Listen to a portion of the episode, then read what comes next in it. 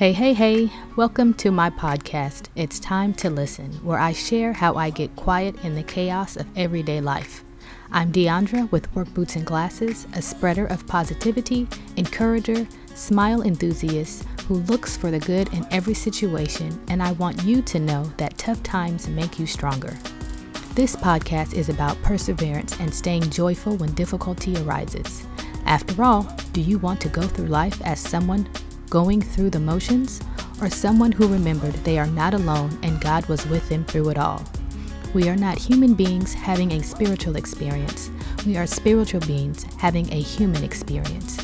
This is my story where I hope to uplift you and bring you along to do the same. A few weeks ago, I was telling the Lord about how I was feeling in the waiting. I was explaining to him that I was looking forward to what is to come, but feeling a bit disappointed in the situation. I know there's a process I have to go through, but the frustration was there, and I wanted to just let him know where I was at during that moment. Of course, he already knew, but there's something about venting to the Lord that helps me get out of a funk due to my lack of patience or just wanting to release the ill feelings I was feeling. As we all know, everything happens for a reason, and sometimes it's to get us to remember who the Lord is and what He can and will do if we continue to trust Him to do what He says He's going to do. I know I, for one, need a reminder every so often because as time goes on and things are still up in the air, I tend to get a little antsy and think that maybe it won't happen. I'm trying to do better, and that's why I usually vent to the Lord about what's going on with me. Taking everything to Him in prayer or just having a talk with Him is what helps me get through, and it also allows me to get clarity on what my next steps, if any, should be. Sometimes it's to just wait, and even though I may not always want to hear that, it's still something, and as long as God is telling me something, I'm good. So, as I was explaining because I'm not going to call it complaining, to the Lord how I was feeling, he says to me, I need you to listen to me very carefully. You know, I was like, oh. he goes on to say, I have you where I want you, and I need you to trust me in everything, not some things, all things. I know what you desire. I have you going and doing things in my name, but you have to allow me to lead. Don't try to make things happen on your own. Trust my plan for your life. It's good and very good. That's why I keep telling you to get ready. Get ready, get ready, get ready. Big things are happening.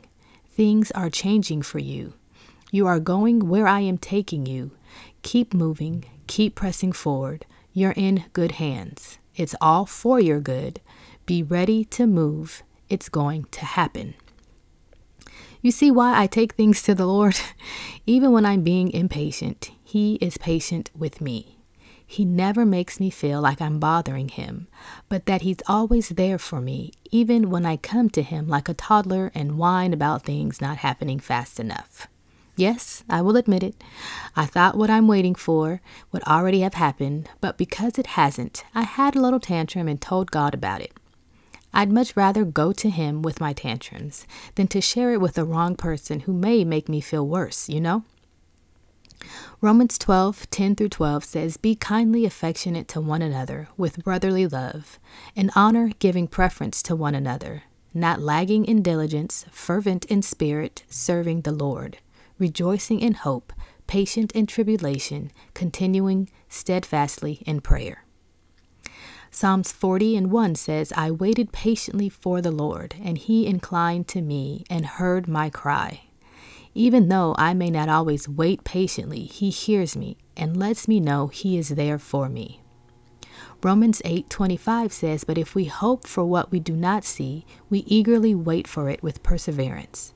As I am hoping for what I am expecting to happen, I am most definitely waiting for it to happen. and one that just brings a smile to my face Galatians 6 9. It says, And let us not grow weary while doing good, for in due season we shall reap if we do not lose heart. Whatever you are asking the Lord for, don't lose heart. Our timing is not the same as the Lord's timing, and as long as He's making me wait for it, that means I'm still going through the process of what I need to before receiving. Giving up isn't in me, but I have experienced some closed doors. As long as the door hasn't been closed, locked, or sealed, I'm going to keep pressing through what I need to in order to receive what he has for me. As 2 Chronicles 15:17 says, "But you be strong and do not let your hands be weak, for your work shall be rewarded." Thank you so much for listening to the It's Time to Listen podcast.